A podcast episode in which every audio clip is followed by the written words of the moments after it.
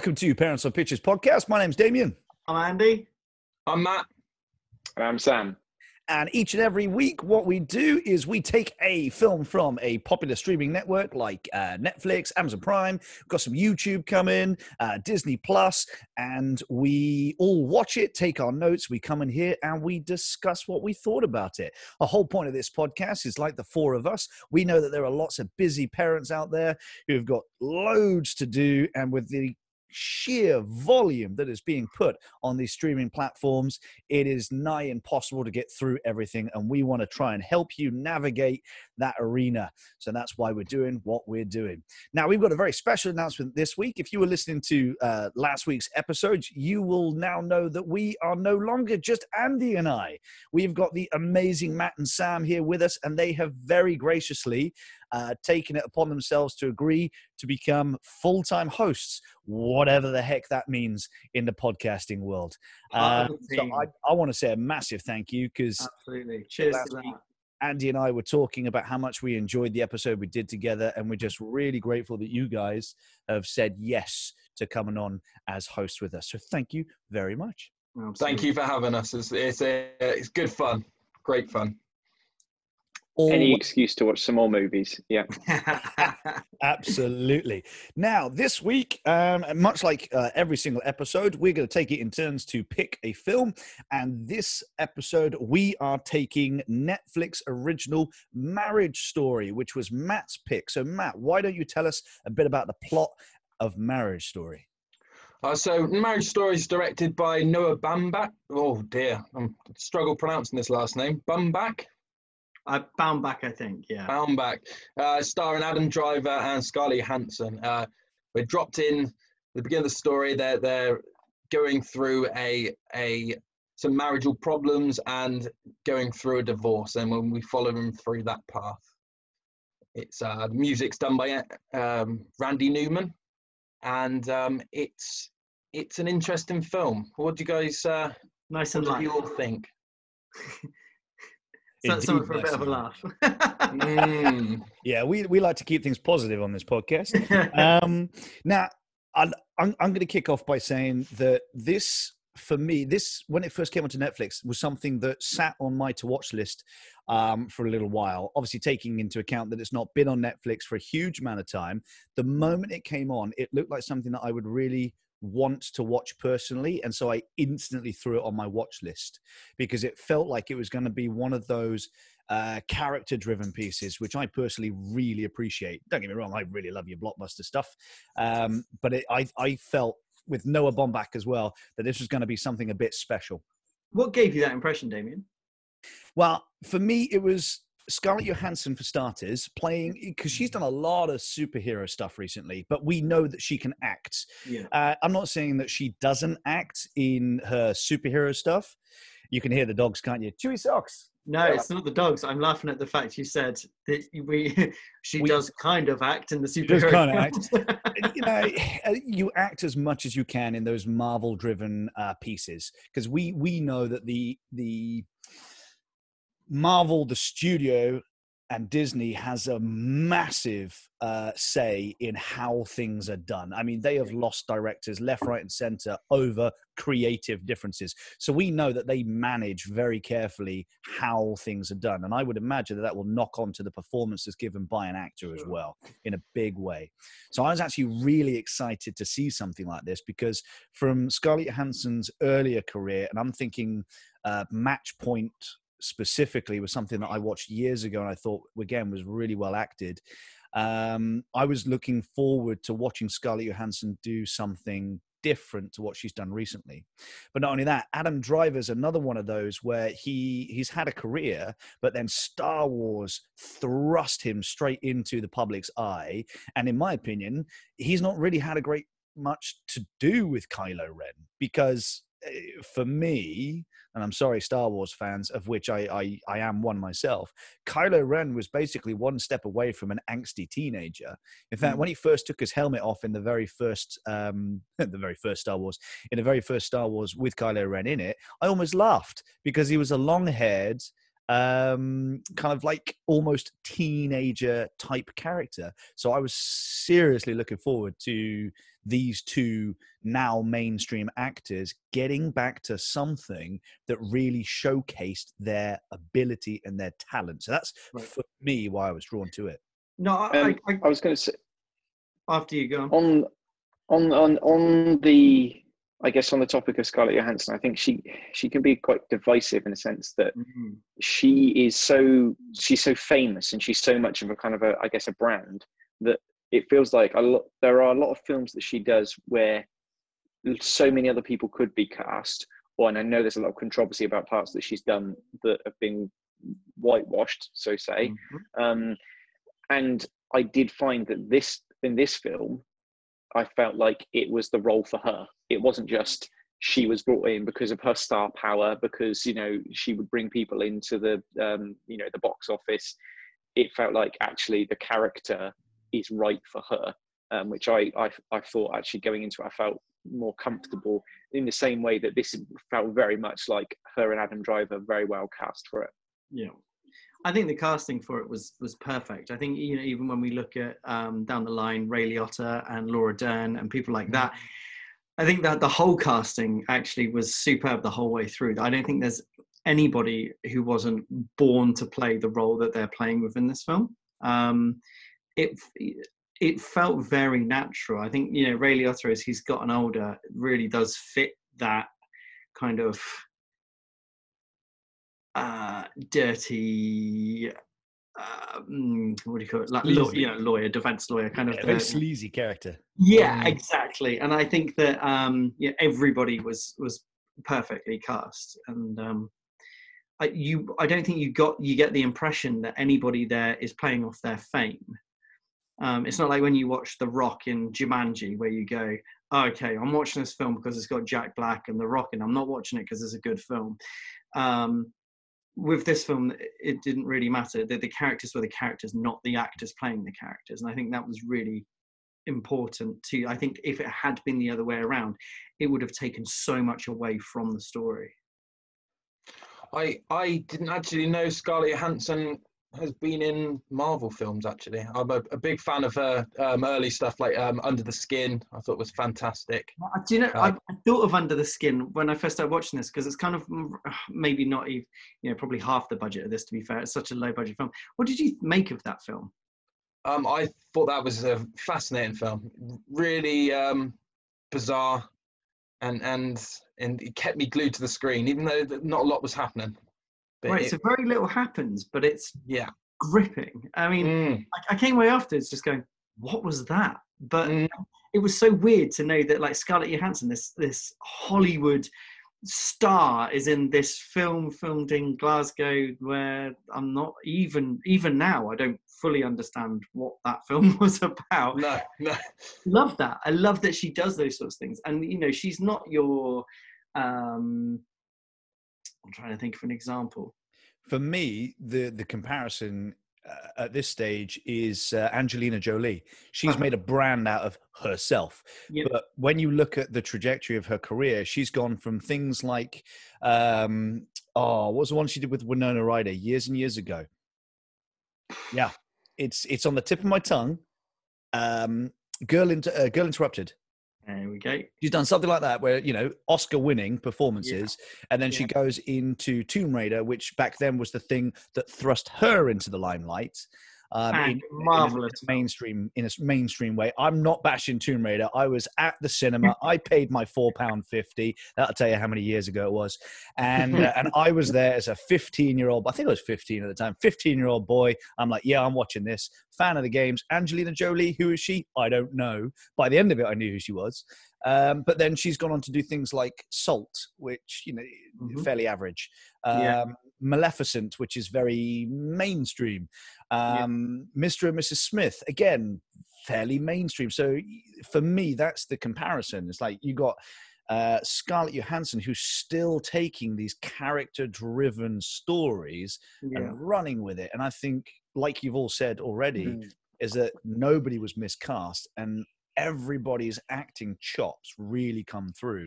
Yeah. For me, the testimony the, the, the, test is if you can take a mainstream actor like scarlett johansson or adam driver and you can lose them in the characters they're playing that's when you know that you're onto something. So for me, they were never Scarlett Johansson and Adam Driver. They were Nicole and Charlie. Absolutely. I believed mm-hmm. in those characters yeah. because you yeah. lost the star in the writing and the acting. Yeah, absolutely. And as as we've discussed quite a few times on here, and that comes from really good storytelling.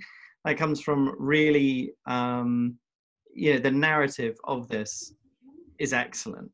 Um, and I, I, there was lots about this film I didn't like, um, and there was probably more that I did like. But I think that you cannot fault the narrative and storytelling at all. It's it's perfect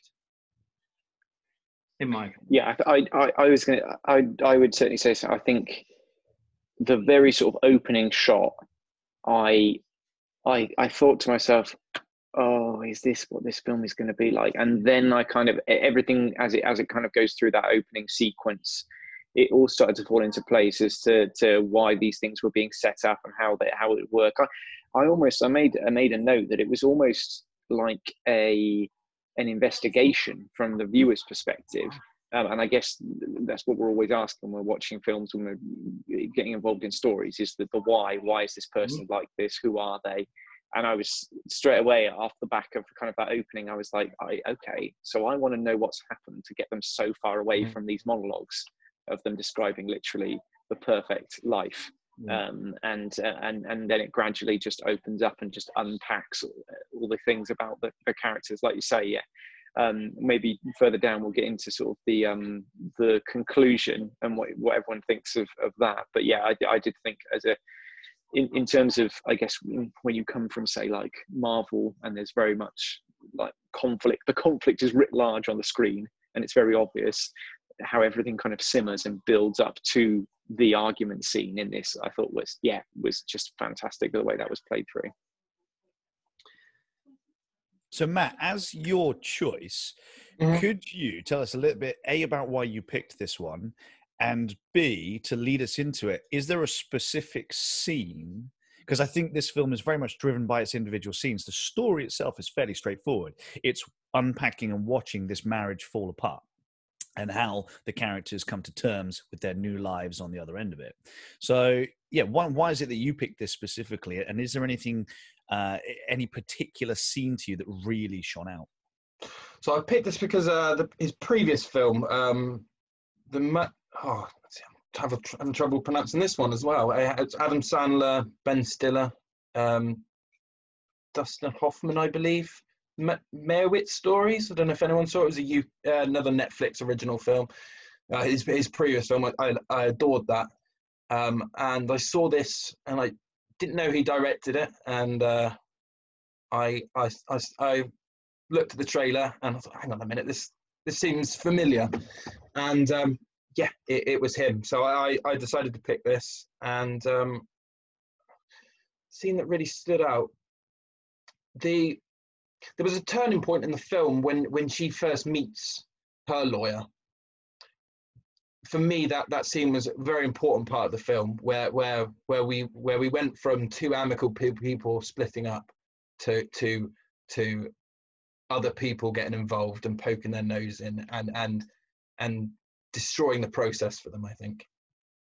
So laura, Matt, laura dern was her her lawyer, her divorce lawyer, mm-hmm. um, and it was an absolute joy to see Laura Dern play a character like this. Yeah, I thought, oh man, you you're like the when I was a child, you were the mother figure in like Jurassic Park. Yeah. Why are you playing this absolute bitch? I mean, come on, Laura Dern. Anyway, yeah. It just going on to when you say it's a turning point in the story. Um, the manipulation that comes from both of the lawyers, mm. uh, I thought was, um, it felt really real. Uh, it sounds like a stupid thing to say when you're watching a film, but when I was watching it, I could, I could actually believe that there are lawyers out there who would say those things mm. and try and manipulate their clients into bigger settlements, into taking a bigger share of, of the estate and that. And it was really difficult to watch in that sense that it did it felt it was i felt uncomfortable because i don't think either of them were not the, the lawyers the the clients i don't think either of them were um, really comfortable in that. I feel like they were being manipulated and kind of carried along. And um, I really, I, I, found that hard to watch. I, I, wanted to intervene. I wanted to jump into the film and go, da, da, da, come on, sort your life out. then I felt, I, I, felt, especially with her, initially, straight away, initially, I took against her. Um, and for all the reasons that you mentioned, but then when we get further into the, the film, there were then elements where I was like, no, yeah, you you you go for it. And and I was kind of like rooting for her. And I thought, hang on a minute, you didn't like her earlier. So what's what's changed? And I think that's what I really liked about this was that everyone is so sort of multifaceted. Mm. And and I, I kept on making notes about. I think initially I was like, oh, these these TV people, the TV production kind of crew, and I was like, oh, I hate them. And then when it flipped back to the New York Broadway play, the actors, I was like, actually I hate these people too. I, mm. I don't like any of them. Um, and and kept and and so yeah, I, I, I think it's always really good when you get those sort of like multifaceted um, characters. And I think Laura Dern won an Oscar for best supporting actor on on on that um, on this film. Nice. So she obviously got her plaudits for it. Yeah. Oh, good. That's cool. Mm. I think uh, yeah, well deserved. I, I think I think the movie and as you kind of alluded to earlier, Andy, I think that the movie did have its faults. You know, there, there were, I believe that um, what, what you were saying earlier, Sam, about it being an investigative story. Um, I didn't feel like we got shown much of their previous relationship enough to to take a side, if you like. Um, we didn't. We don't really know what happened, and and and I think that was maybe a bit of a flaw of the film. I think. Yeah, I agree. It's a good point. You don't really learn a great deal about their backstory other than the odd tale that they tell here and there. Um, mm. Now that actually brings me on to when she did first meet. Um, was it Nora, played by Laura Dern? Mm. Um, one of the things that I loved about this was that Noah Baumbach took the decision as Scarlett Johansson was monologuing, walking back and forwards into the bathroom, back out again, literally there was not a single break. They didn't even move the camera. They didn't even try and do anything funny with it. They just let Scarlett Johansson re- right, but deliver her lines. Mm. And through that, you got to learn a great deal about where she'd come from, the struggle that she'd had. And it was absolutely flawless. I wish I'd recorded how long that scene had gone on for. Um, and it just it was completely captivating just to watch her act, which was mm-hmm. awesome because we've seen her do many many different things um, from mainstream to to much smaller budgeted character driven pieces but it's when the camera just stops and watches her that you learn so much about her character, the TV show that she was going through, the ups and downs of her marriage, and to deliver that all in an incredibly short space of time was mm. phenomenal to watch. Yeah, and I uh, on on that on that scene and, and some of the others as well. I think the fact that obviously the theatre is is a really key part of the the plot and the story. Um, I think that was one of the examples of where they kind of use some of the the kind of theatre approaches in film. I was thinking of the kitchen scene as well with the mm. pie and the serving of the the divorce, and uh, the way that people kind of move in and out of rooms and move mm. between rooms and things like that is is very much sort of like a theatrical kind of approach. Um, and uh, yeah, some some of those elements I thought initially, especially with that opening shot, that I thought I was going to find this a bit too artsy um, and a bit kind of like I, I, noticed that it was a different aspect ratio, and for me that just jumped out, and it didn't make me think, ah, of course they've used 1.66 because that would be, you know, I was just like, oh, yeah, you know, I'm not that discerning enough to know why that is, you know, more atmospheric or whatever like that. But actually, those bits and pieces I didn't notice. It was only kind of when I was reading up on trivia that I was like, oh yeah, like, you know, I, I wouldn't have noticed that. I wouldn't have drawn attention to it because I was just in the movie and was in, was mm. enjoying it. Um, and I think maybe the um, the the argument scene later on in the film, I think I read that that they did something like I don't know maybe something around 20 takes or something like that, just from the whole thing, not picking up from any point, just running the whole argument, um, which I think gives it more kind of authenticity mm. than if you'd been cutting um, uh, between sort of different takes on that. Um, what you were saying a moment ago about it being, you know, that theatrical artsy thing, I think this film lends itself to stage really well. My background is in um, is in theatre as as well, and, and I couldn't help but watch this, going, I want to buy the rights and turn it into a stage play. Like, I think this is the kind of the, I don't know, do you want to call it tragedy? I mean, you know, we can talk about the ending in a moment, but I think that that kind of it lends itself the whole thing to stage really well in terms of I could just imagine when we change scenes in this film, you just change the scenes on stage and it would work really well. And I think that that's part of the beauty of it for me was that when you see something on stage it's really raw. You're seeing real people act in front of you. And it did feel like that in this film in that the performances were really raw. They were the kind of things that if you saw it on stage it would stand out and it would be just as beautiful as it was in this film. Am, am i correct and I, I, believe i read this somewhere that um, adam driver came up with the idea of, of his character owning the theatre studio. It wasn't originally in, in the script so I mean, that. that's cool. That's entirely possible. And that plays quite a large part in terms of the arguments that they have in in um, it's, it's, I suppose it is court. The arguments that their lawyers each have about how he owns the studio, but his you know his wife helped support it, gave him the money, he paid it all back, um, and and the back there's a lot of back and forth between the lawyers at that point with regards to you know who is Adam Driver's success? Is it the fact that he is a successful director who has built this company, this theater, or did his wife have a massive part to play in that mm. and therefore actually holds some of the ownership of that theatre company itself um, mm. which uh, andy and i have discussed before that if it wasn't for our wives we mm. probably wouldn't be where we are today because they are huge when it comes to what we've been able to do as as people, especially like our careers and just our lives in general. I mean, we joke about it. So yeah, you know, if it wasn't for my wife, I wouldn't be organized or what have you. I guarantee you. Um, and if I ever get divorced, this podcast unfortunately will come back to bite me in the backside. Um, that if it wasn't for the support of my wife, um, then then I wouldn't be where I am today, and that really comes across in this film.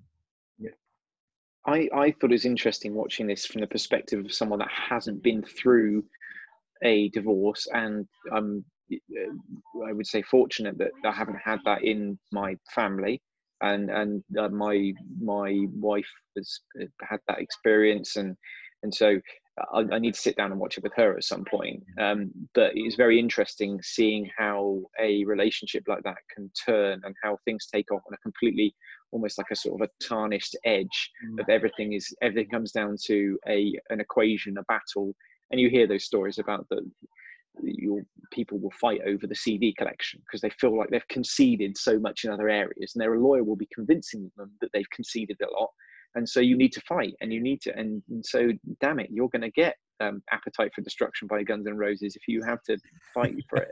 Um, and I felt that yeah I felt that was really interesting in a lot of those those scenes those kind of the sterile there's that sterile office scene where I felt like I could even taste the air conditioning mm. uh, I'm pretty sure I could hear it in the background of the soundtrack um, and and also then yeah in, in the actual um, uh, judges courts as well it, it did watching that as a viewer that hasn't gone through this it did make me think oh goodness all these things that mm uh, such a contrast to the again the monologues at the start, and that's such a good way from that perspective to set up um, uh, the the movie. Um, I was going to ask, did you guys find that you were? I know we've said that there were maybe there could have been more information, but did you side with anyone in particular, and did it change as it went through the film? Mm. Uh, yeah, very very much so. I found myself. Um, siding with one or the other throughout the film. I kind of ping ponged my way through the film. Um, I'm very easily led. and so um, I find that you know you present me a good argument and I'm all yours.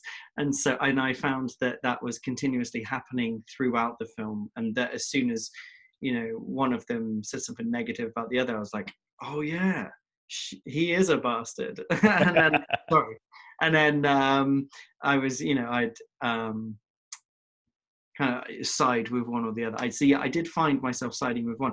I don't. I can't think. I, I wasn't really conscious of when I'm watching. I guess, but I didn't really. I don't think there's a moment where I was kind of stuck in the middle. I think I was on one side or the other up until the end.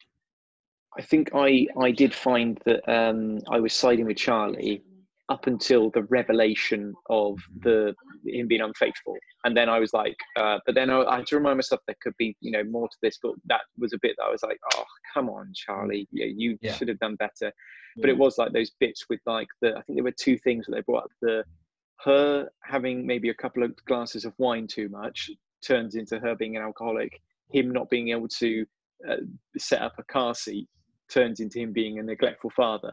And mm. I was just like, goodness gracious, I wouldn't want my life to be portrayed in a court like that because, oh, oh, goodness, that would be painful. I, f- I felt that I didn't side with them so much as who had done something. You, you, this person was wrong, that person was wrong.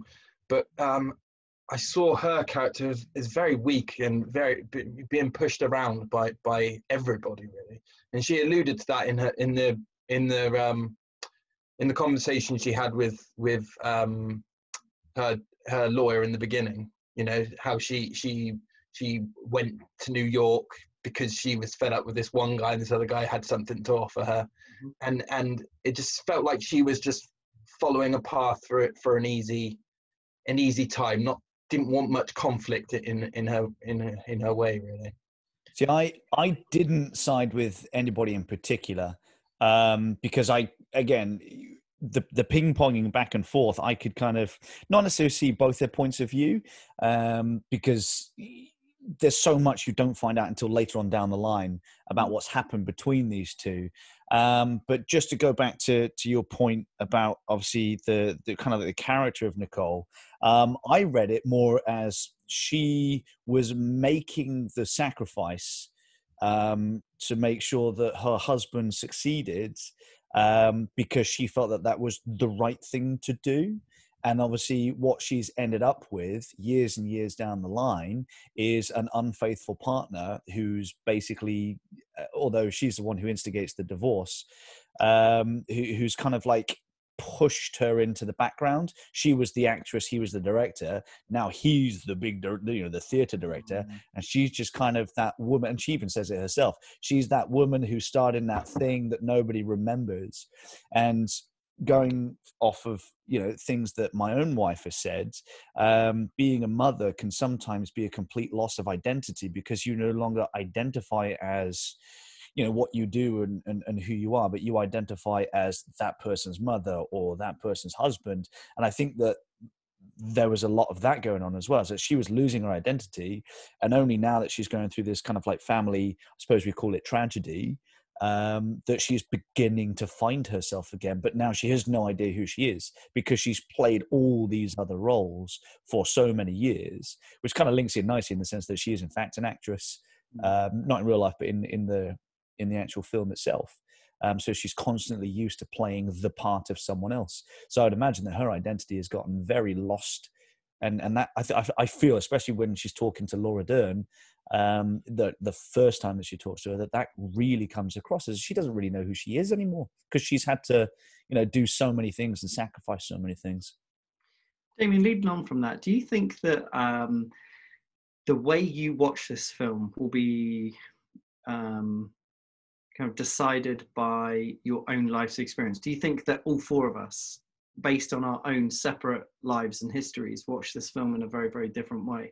Because we can so. watch something like Avengers or, or, you know one of these big you know Fast and Furious as we were talking about earlier, um, and you, know, you can watch one of these films and I think we're probably all getting roughly the same experience from mm. that. I think a film like this, where it's so raw, I wonder if we've all got very different viewing. I, I, I, th- I think so. I do. And like, for instance, for me, um, I've never been married before. This is my first marriage, and you know, hopefully, touch a lot of wood, this will be my only marriage. Um, but I've been through failed relationships before, and one of those relationships failed. Um, there's a lot of reasons behind it, and again, this doesn't really explain the reasons behind why their marriage has gotten to this point. But there was infidelity in that relationship, and that's why, for me personally, whenever I hear or see a character cheating on the person who trusts them, I instantaneously take a disliking to them because right. I've lived through that. So that's informed by what I've gone through. And so, yes, I do think that this is going to be more about your own mm. personal perception and, and what you've actually gone through in your own life. So, for instance, I have never lived through a divorce. My parents have been married for decades. And so I couldn't access the film through that experience, but I could access it through other personal experiences I have had. So, yeah, I think own personal experience is a huge one for this. Yeah, I, I watched this with my wife, and um, her her parents are, are, divorced, and after the film, we we had a, a two three hour conversation about marriage and divorce, and it, and it, and off the back of this film, we we, we both have very um, very different opinions on on on divorce, um, and I think this I think you're correct, Andy, that you, you're going to have a different view on on this story depending on your life story, definitely. There's, and again, I haven't I haven't watched this with my wife yet, but even going to discussing with her the film after I'd watched it, we had some in-depth conversations. I think I think you're right. I think this is definitely this is one that it brings out it brings out a lot more, and you bring a lot of things to it. Um, you've got to go into it um, being willing to kind of get into maybe some of those harder things to discuss. Um, and I think that's probably the the beauty of it and why I would say personally for me I felt that it was very well crafted in that sense is that you could go away from this with a lot of questions a lot of things to discuss mm. whereas like you say something a bit lighter um, still be very effective in what it's trying to do but wouldn't necessarily scratch the surface in that same way mm. did it um did you find your i found myself sorry I'm, you don't need to answer this this is a quite a personal question but i found myself whilst watching and afterwards putting myself in the shoes of both of those characters in that situation and thinking to myself what would you do in that situation? And alice my wife and i we had a long she watched the film before i did actually. She watched it when it first came out. Um, and we you know we we had a long discussion about you know what would you do if you're in a situation? And i really I don't think, based on our relationship as it is now, that we could ever be in the position that those two are in in the film. But neither did they. That's the yeah. point. They never yeah. thought they could be there. Yeah, exactly. And that's the really interesting thing, though, isn't it? Because you sit there and you go, "Yeah, we'd never be that cruel to one another." Mm-hmm. Okay, but they thought that too, and it really, I think, makes you question so much about and, your own life and your your own experiences and again, yeah, without getting too into the, the sort of the, the detail and too too deep, I you know, I wouldn't, you know, I would say that both me and my wife are people that get our opinions out there with you know with things. We we we talk about stuff. We have fairly in depth, heated conversations. We would more likely argue about something and get quite you know uh, intense, and then and then you know it's boiled over and, and we've dealt with it as mm. opposed to things simmer and simmer and simmer and simmer, and then you'll realize you're 10 years down the line and what's happened to my marriage. Um, but that said, the argument scene, uh, which sort of the latter part of the movie, I found that very. I don't know, you can watch a lot of action movies and you get desensitized to violence, but the violence in their words, and mm. especially when Adam Driver turns around and the, his sort of final salvo I felt like I was looking at myself and thinking, goodness, I have probably in kind of, I don't know, it, it challenged me. It did challenge me because I thought, goodness, don't, what, you know, I don't know if I've ever said anything that unkind, but I've probably had that kind of malice or something, or, you know, and it, and it really did make me think, oh, you know, and the way that the, the how shocked she was and how sort of mm. her reaction, that that was um even I watched it back before before going on the on the pod, and I was like, oh, that is just you know. If there's anything wrong with Hollywood blockbusters and Marvel characters slugging, I don't know why I'm highlighting Marvel so much. It was probably the Scarlett Johansson thing, sort of slugging it out. But when you see something like that, when you're like, it's not, it's not necessarily that there's, it's not born out of kind of abuse that like oh, well, well we're revealing that Charlie really is abusive.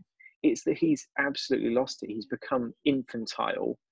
Um, he, there's some of the things he says in that argument. Some of the, the you like, you oh man, you are not doing yourself any favors. I know you're being honest, you're being completely open, but yeah, and um, and obviously he does the classic punch the drywall. Um, but I don't know about you guys. I don't know if that was a, if there were any other particular scenes that stuck out to you. That was definitely one for me that, that mm. stuck out as a, as a sort of a highlight.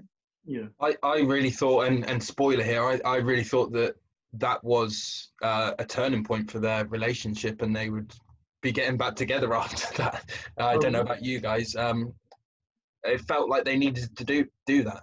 They needed to get something out of their system, and I thought that was the the point that they got everything out, and and they would reflect on, on what they're actually doing to each other. See, for, for me, it was a little bit of the opposite. I felt that that I, again, it was the turning point. But for me, the turning point wasn't that they got it out of their system and they would get back together.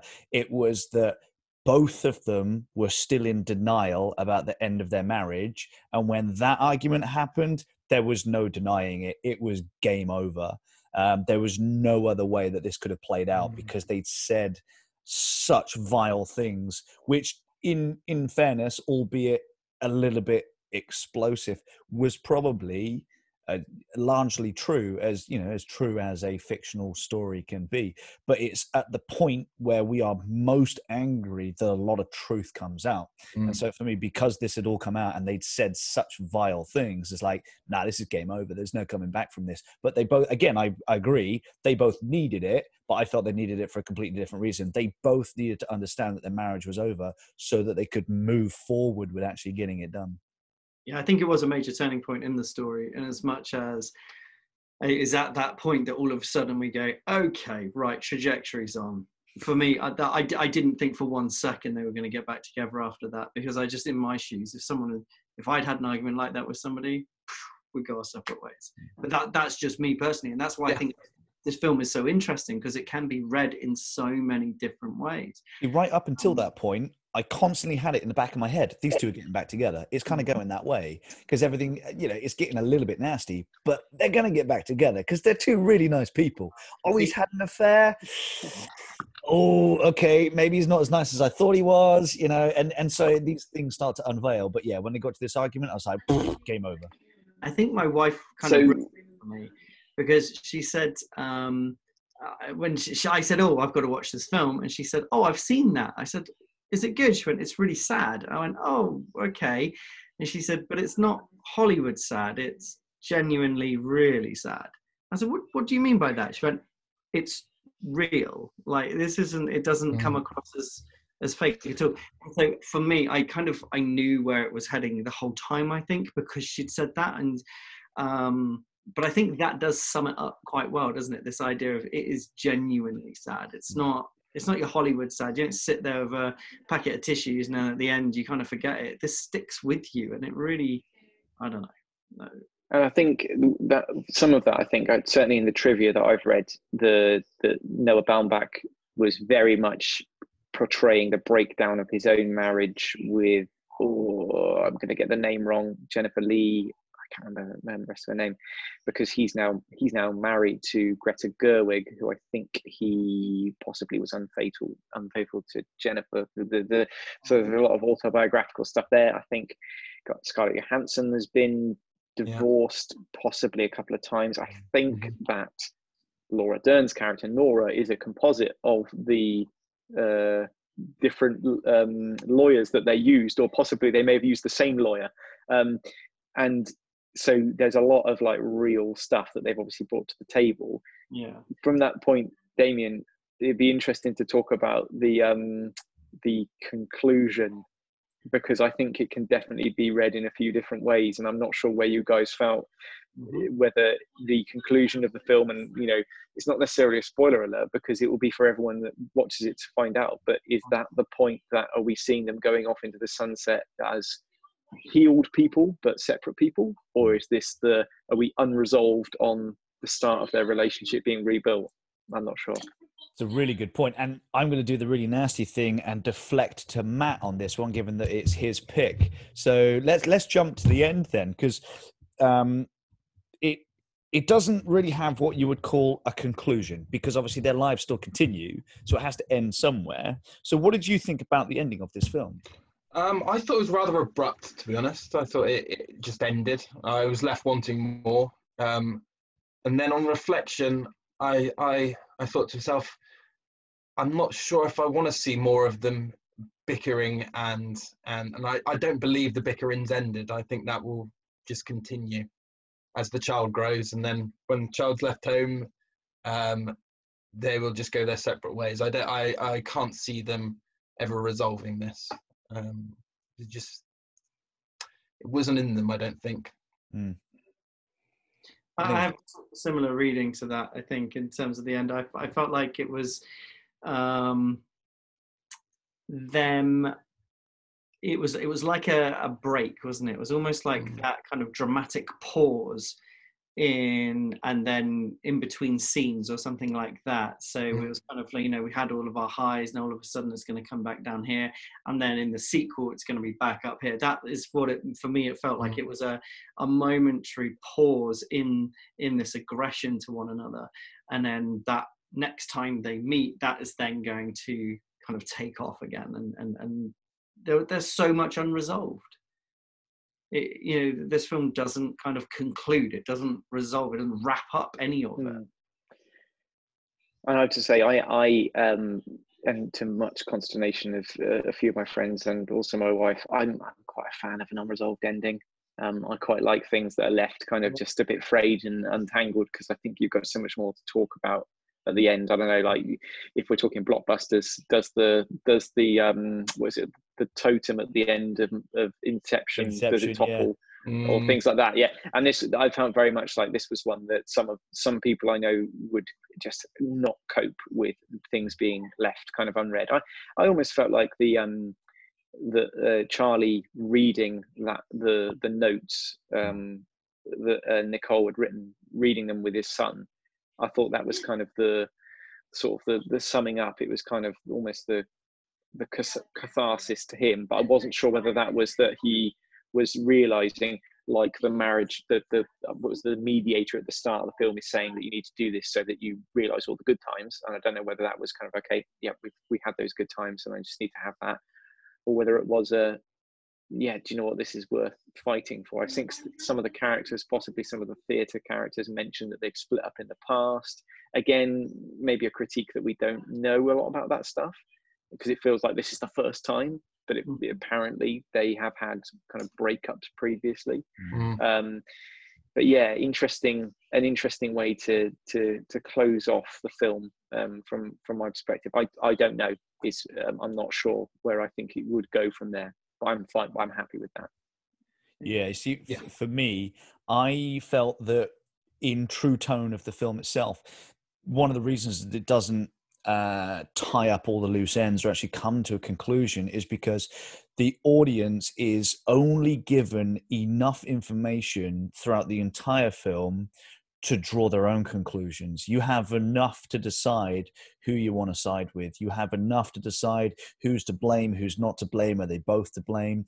You have just enough to understand where both the characters are coming from. So, whilst I don't always appreciate it, because I like a really nice, well rounded ending, because I like to watch a film, I like that film to end. But during this, we're only ever given just enough to draw our own conclusions. And so for this film, I did appreciate the fact that we were left to draw our own conclusions if you want to really pay attention to the film. And that's it. This film rewards you for paying attention to mm-hmm. what's being said and done, as opposed to just kind of like having it on in the background. Oh, yeah, no, it's a nice film. You know, I probably won't watch it again because it's pretty sad.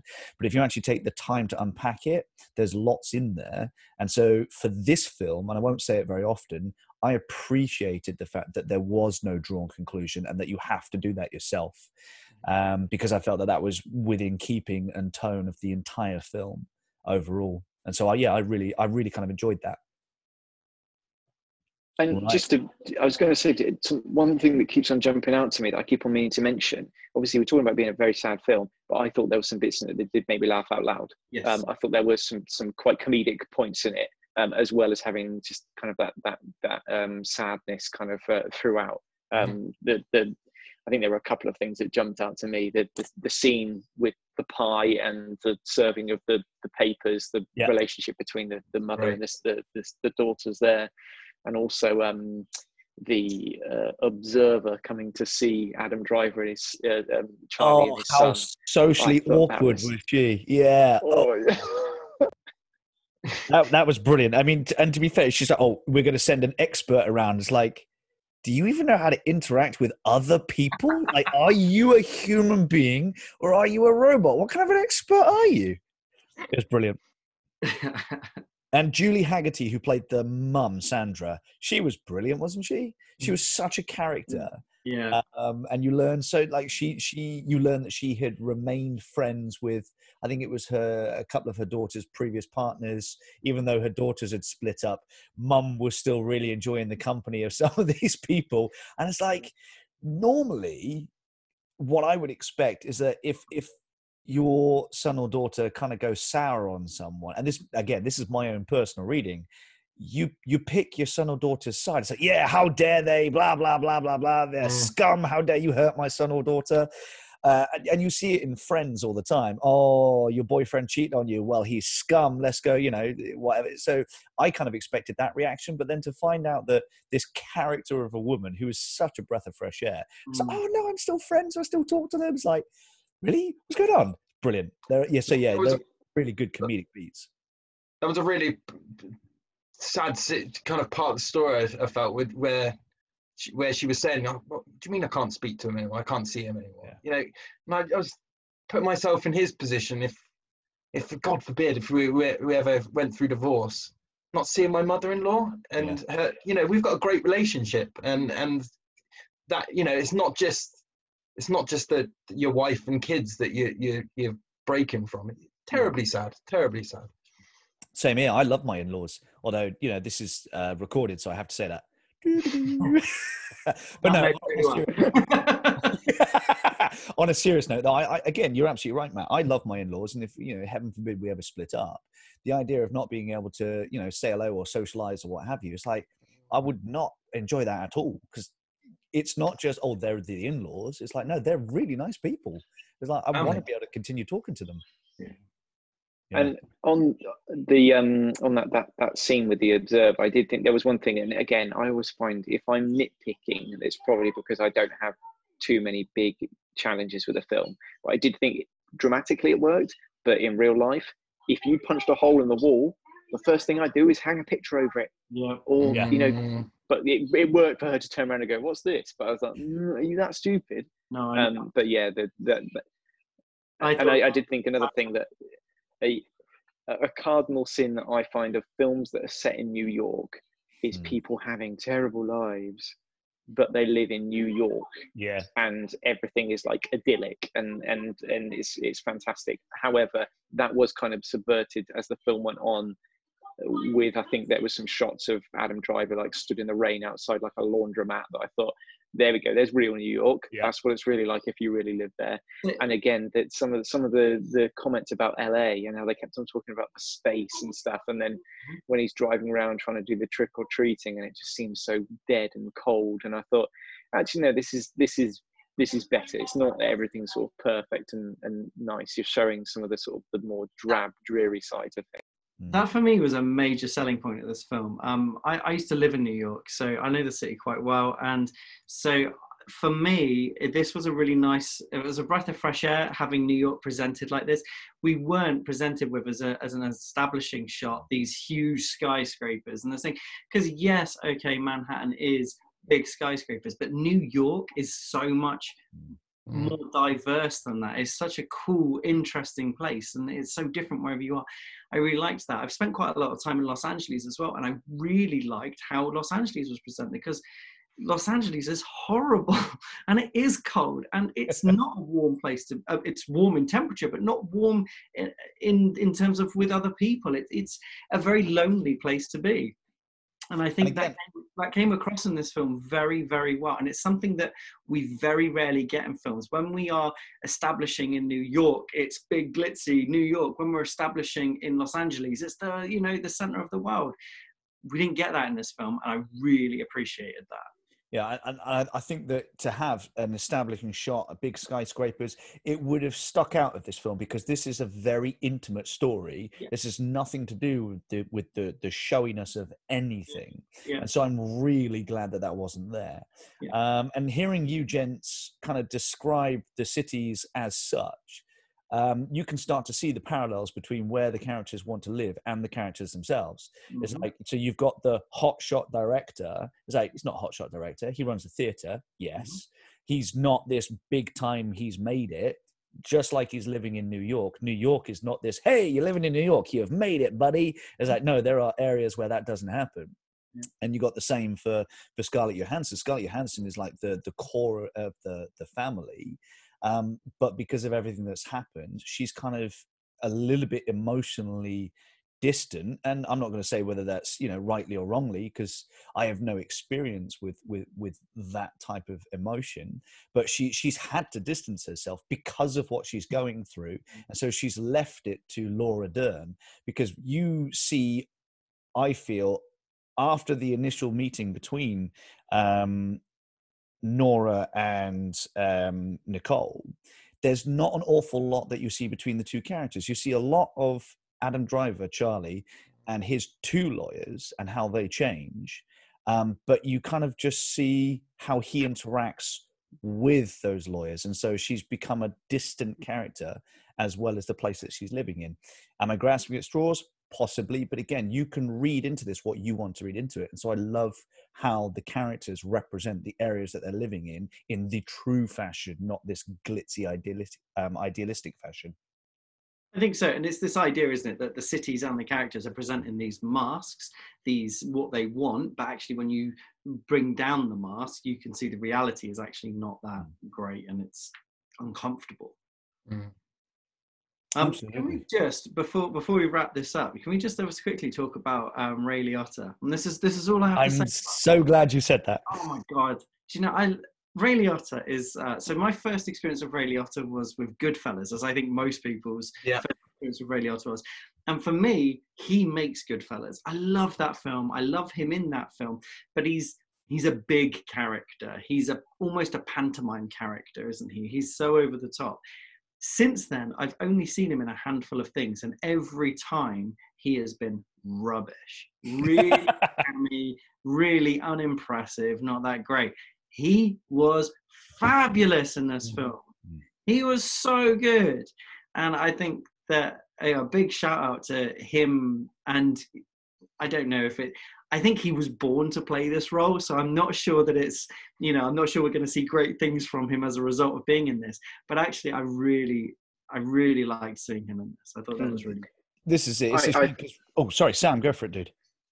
I was just going to say, I thought, yeah, the way that the way that they set up his character versus Laura Dern's character, even like I was thinking about the offices, that Laura Dern's was very airy and open and fresh, but also sterile and I think there was even a scene, sort of, she mentioned something about, you know, my life's great now. I've got like a wonderful boyfriend. And Scarlett Johansson's character's like, yeah, okay. and and then the same with then Ray Liotta is in this kind of like similar office. The space is like almost exactly the same, but almost in reverse. But mm. everything's dark, wooden, kind of aged, messy, and and and he's very very forceful. He he's kind of like no pretenses. This is a fight, and Adam Driver's like, I don't want to fight whereas Laura Dern's character is, you know, it's a bit more passive aggressive.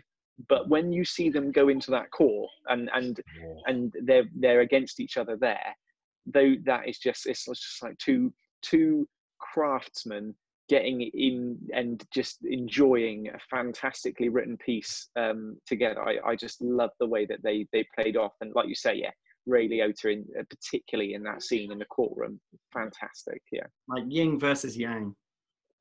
And and and I think that the, the, them two characters, it was it it was needed for them to be strong, powerful characters because you know we could we could call this a you know it's called the marriage story, but really it, it's about divorce and and and the the things that drag people apart in divorce. It's not necessarily uh, the divorce itself isn't isn't the the main topic here. It's about how how people are ripped apart and how they're made to do different things, things they didn't want to do. And I think it was vital that these two characters were big, bold, um, and in your face characters.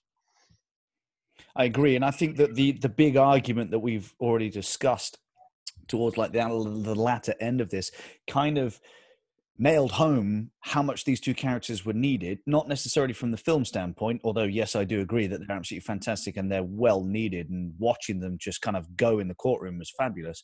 But the two main characters tried to sort things out themselves, and within moments, they're at each other's throats, um, which kind of justifies why you need these lawyers in this particular story at least to hash this out because you you need professionals who can remove the emotion um, to actually get the job done. As as horrid as that might sound, mm. that is their job, um, and so it's what they are trained to do. I thought Laura Dern, I, you know, I thought she was really what that was some great casting. I thought she was really good. However, if you said to me beforehand, I didn't realize it was her until well, quite a while until, until I was watching it. You know, because I only know Laura Dern from Jurassic Park.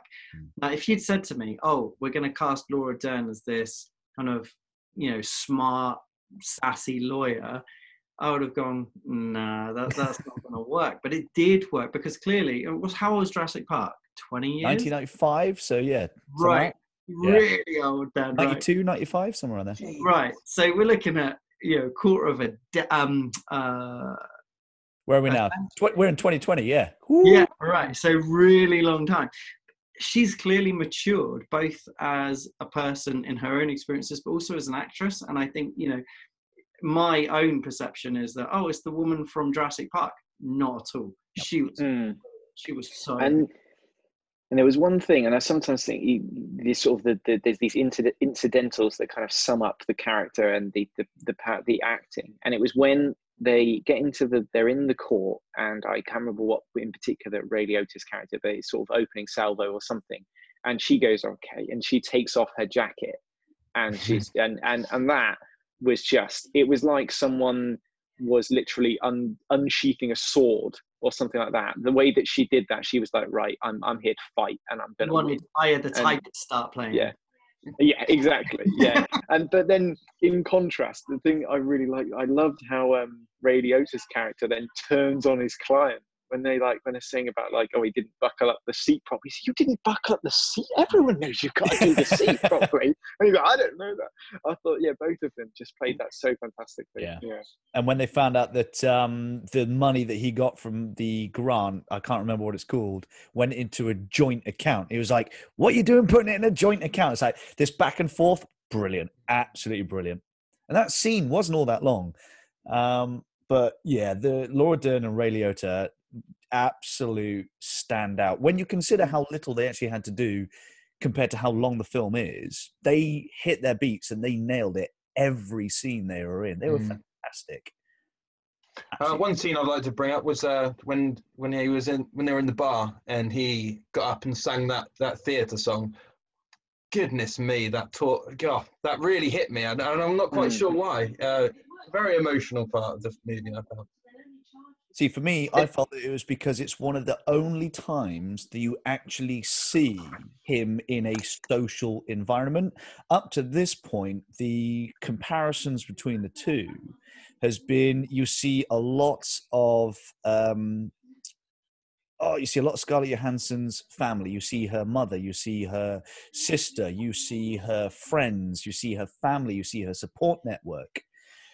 But with Charlie, with Adam Driver, you only see the people he works with and you don't mm. really see him relax at all he's mm. always trying to work and it isn't until that scene that you see a bit of him as in who he is not in work because we all wear many hats we got you know those of us who are work those of us doing the pod those of us as parents those of us with our friends and so for me it really hit home because it's the only time up to that point that he's really put his heart out there and his character out there to be seen and it hits you like a sledgehammer mm-hmm.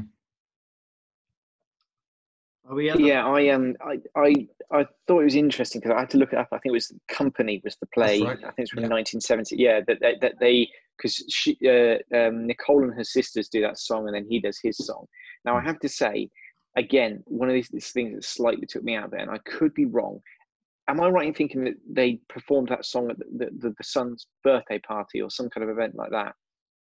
I'm not sure if I was right on that. It was, I can't remember. I can't remember if I- it was I- a birthday party or something like that, but the, It was- the, the, the yeah. performance was there. Yeah, and, and and there was part of me that felt like I don't know their performance.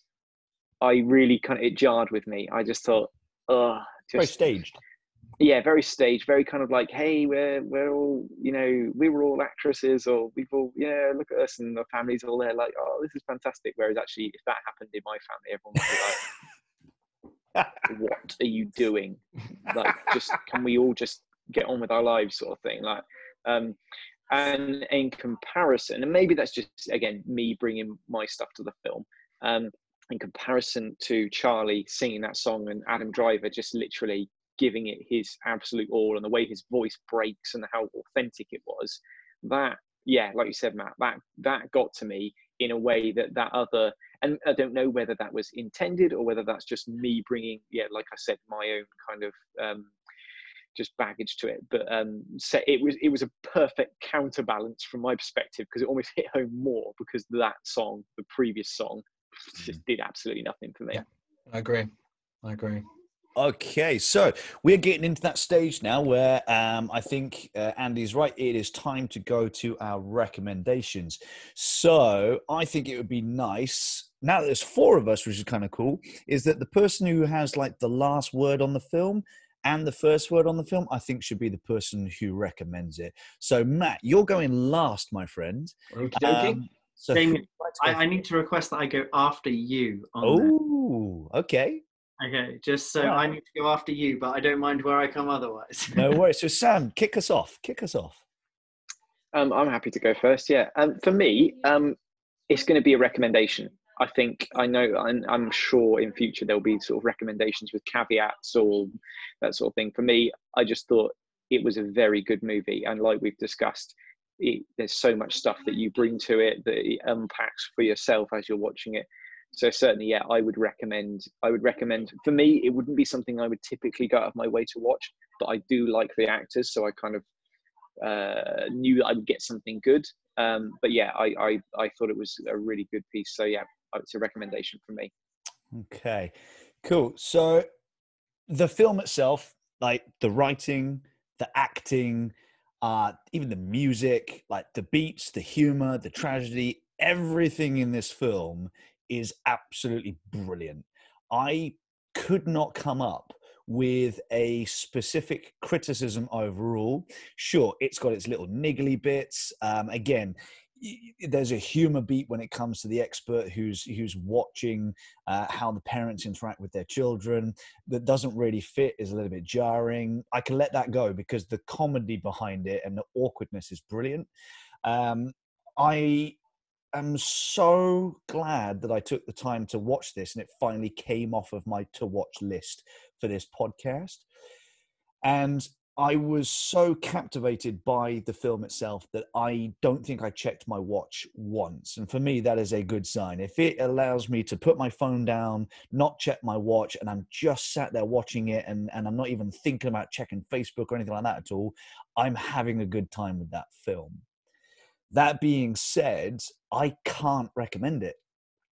For me, yeah, I, I know. For, for me, as much as I loved this, I've got to think about it from the point of view of if a busy parent friend of mine or somebody who can only watch one thing that week came up to me and said, I've got, I don't know, this or a marriage story to watch, what would you recommend?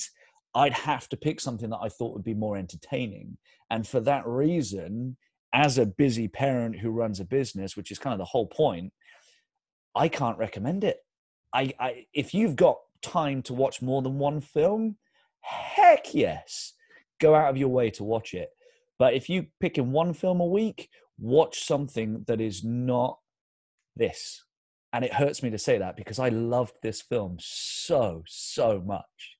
So yeah, and I did not expect that, uh, but I was thinking about it at the end of it. and I was like, would I recommend this to my friends? Probably not. I'd talk about how good it is, and and and hopefully they'll watch it, but I couldn't recommend it to them. Sorry, guys. I'm, I'm just going to lead on from that because uh, Damien and I spoke last week at some point, um, shortly after I'd watched the film, and um, uh, I said, "Oh my god, it's amazing! Like that's a definite recommend." And he explained what he's just said to me, and since then and now, I have now changed my mind because actually, uh, Damien, I think you're right. No, I, I think you're right though because I um, I really kind of I think I spoke to you about an hour after I'd watched the film, or something like two or three hours after I'd watched the film, or something. And at that point, I was, you know, going, "This film's like amazing. That's that's a that's an amazing piece of craftsmanship. You know, really brilliantly put together."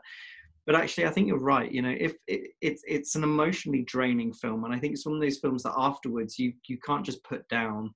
Maybe that's what you want. And so, in terms of my recommendation, I think it has to come with that caveat, Sam. That that that yes, this is an amazing film if you've got the time to be emotional about it. If this if you're looking for a film to watch in a week with the kids or to you know just have a moment to yourself, this is not it. This is a film that I think it, it's actually had an impact on my go on Damien. Oh, is it? but it's actually actually had an impact on my life, and it's actually you know made me think beyond. And when i'm laying in bed at night i'll think about moments from the film. And i think i don't know if that's what you want go for it. Watch this film. It's it's it's incredible. But it's hard work afterwards. I don't know how to put it because mm-hmm. it's so good. It didn't feel like hard work watching it but talking about it afterwards i do feel like it's it's so deep it's so rich it's it's yeah. So uh I'm I'm not going to recommend this film if you are looking for one film like Damien said, but I am going to recommend this film if you are looking for something really profound. Way to come down on the fence there, Andy. Matt, please be the voice of reason because it's an amazing film. Go for it, dude. Yeah, I, I, I would recommend this to anyone, and I have done. I've been I've been shouting this the pra- praise from this film from the rooftop all week. Um, I recommend it to anyone who who who who wants something engaging to watch. Um, myself, I don't want to watch something that I I forget after the film's finished. I, I need to have a think about it after, and, and that really that really happens with this film. It, it's it's stuck with me for days. Um, perhaps you're right. I wouldn't recommend it to some of my friends, and some of them I have recommended to turned it off on the first scene, um, um, including my mum. Mum, if you're listening, give it another go. But um, so I, I would highly recommend it, and and perhaps I would I would say watch it with your wife and schedule some time in um, to have a conversation after about marriage because um, it, it digs Matt, up. Those, those people who turned it off, did they? Do you know why they turned it off? Um, my mum said she she she um she didn't like the look of it. She didn't like the characters okay. in the first opening monologue. Fine, okay. But uh, yeah, you want to delve into the idea of divorce and and explore it in different ways, then then this film is a good film to watch. So, so maybe my recommendation is a kind of a sort of like I'm trying to sucker punch everyone and just be like, yeah, watch it, and I want you to try and deal with your life the day after, mm. um, as opposed to you guys being conscientious. Yeah. But yeah, it, it's important to, to think about some of these things, I think, and uh, and I think cinema is a, a very good vehicle for these these kind of discussions. Right, I'm I'm picking a side of the fence now. Uh, I'm I'm going to recommend this film fully. Actually, I want I want people to see it. I think that do you know sitting on the fence isn't helpful. I think you guys are completely right. This is um, it's it's a a fabulous film, and you know what? If a film could make you question your own life, great. Who who am I to say don't watch this film because of that? Fair play. I'm going to stay with my original analogy. I'm sticking. I'm sticking. Um, Yeah. Um, so just, just like to, to touch one, on one other thing. Uh, I thought the, mu- the the music in the film was tremendous. And, uh, Absolutely. I'm so Randy glad Newman did a great, great job at creating this almost, um, it's almost like an old French film in certain points. You know, the it, Yeah. music was incredible, and I highly recommend getting the soundtrack. I've listened to it a few times already. This did feel very um, uh, Woody Allen esque in Mm. terms of its the way it was put together, and I think the soundtrack really helped that. But the Yeah. soundtrack was amazing. Yeah. Yeah. I'm actually surprised we haven't talked about that before. hmm That's a good point. There's- you know, we're still finding our feet. I think that in the future, something we'll do is that right. We're going to talk about, um, we're going to talk about how it's shot. We're going to talk about the the music, and we're going to talk about the lighting. And so we'll we'll hit these specific points so we don't miss these things in the future. I could talk Um, about this film for another hour, to be honest. This is it, and the only reason that we're going through it now is because we're we're we're we're running over an hour, gents. Um, and you know we're gonna we're gonna try and keep it short. Although to be fair, if any of the feedback that we get is, oh no no, no you carry on, you talk for three hours. sure, we'll we'll have to adjust our timetable, um, but we we can definitely talk more, especially now there's four of us for sure. So, uh, Matt, I just before we go, Matt, I just want to say a thank you for um, for bringing such a profound film to the table. Really, it was um, like I can't remember who said uh, Sam. I think you said that you wouldn't normally pick a film like this. Um, neither would I, um, but I'm I'm really glad that I watched it. I feel. I feel like a better person. I've watched it. That sounds so stupid, doesn't it? But I really do. Like, I feel like it's kind of it's actually added something to my life. So thank you for that. I really do appreciate it. I completely uh, Pleasure, I guess. Yeah. oh, I love it. Right. So we have been Parents on Pictures podcast. Before we fit, well, actually, to be fair, this is the closing credits. Don't worry, ladies and gents, we'll get a lot more smooth at this in the future. Um, Andy, where can they find Parents on Pictures online Yes, all that jazz? Yeah. So get onto Facebook, get onto Instagram, um, on YouTube. You can find us on there, Parents on Pictures podcast. Um, on we're most active really on Facebook. Um, but get on there and you know we, we're just posting bits and pieces film related stuff and it'd be great for some feedback let us know what you think or any suggestions you might have.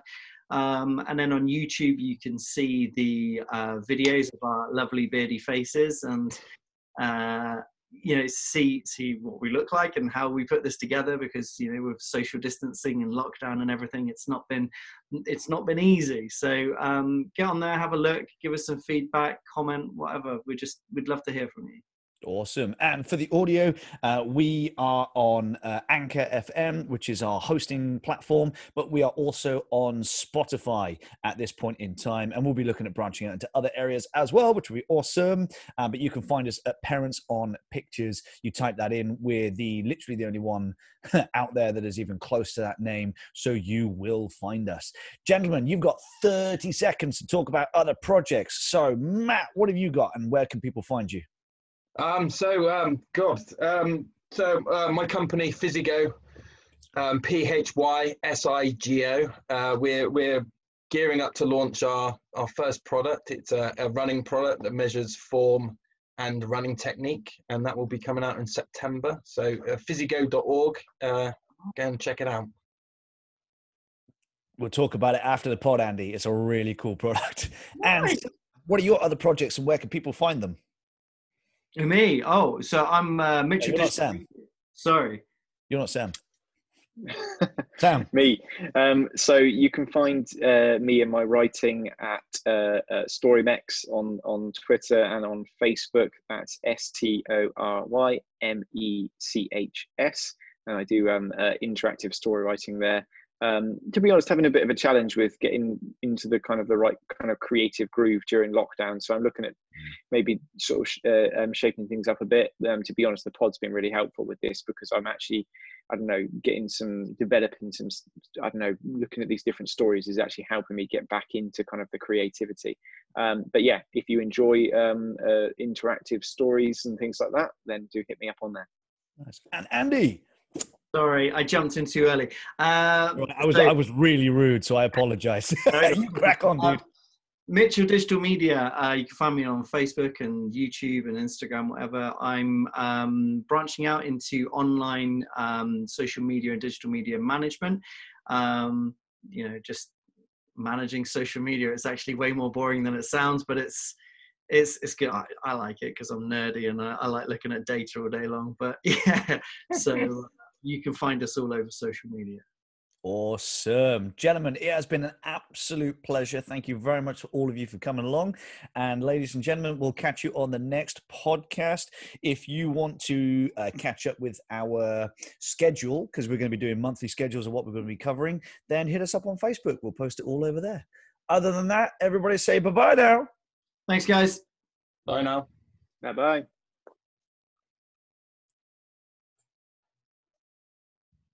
Oh, that was dangerous.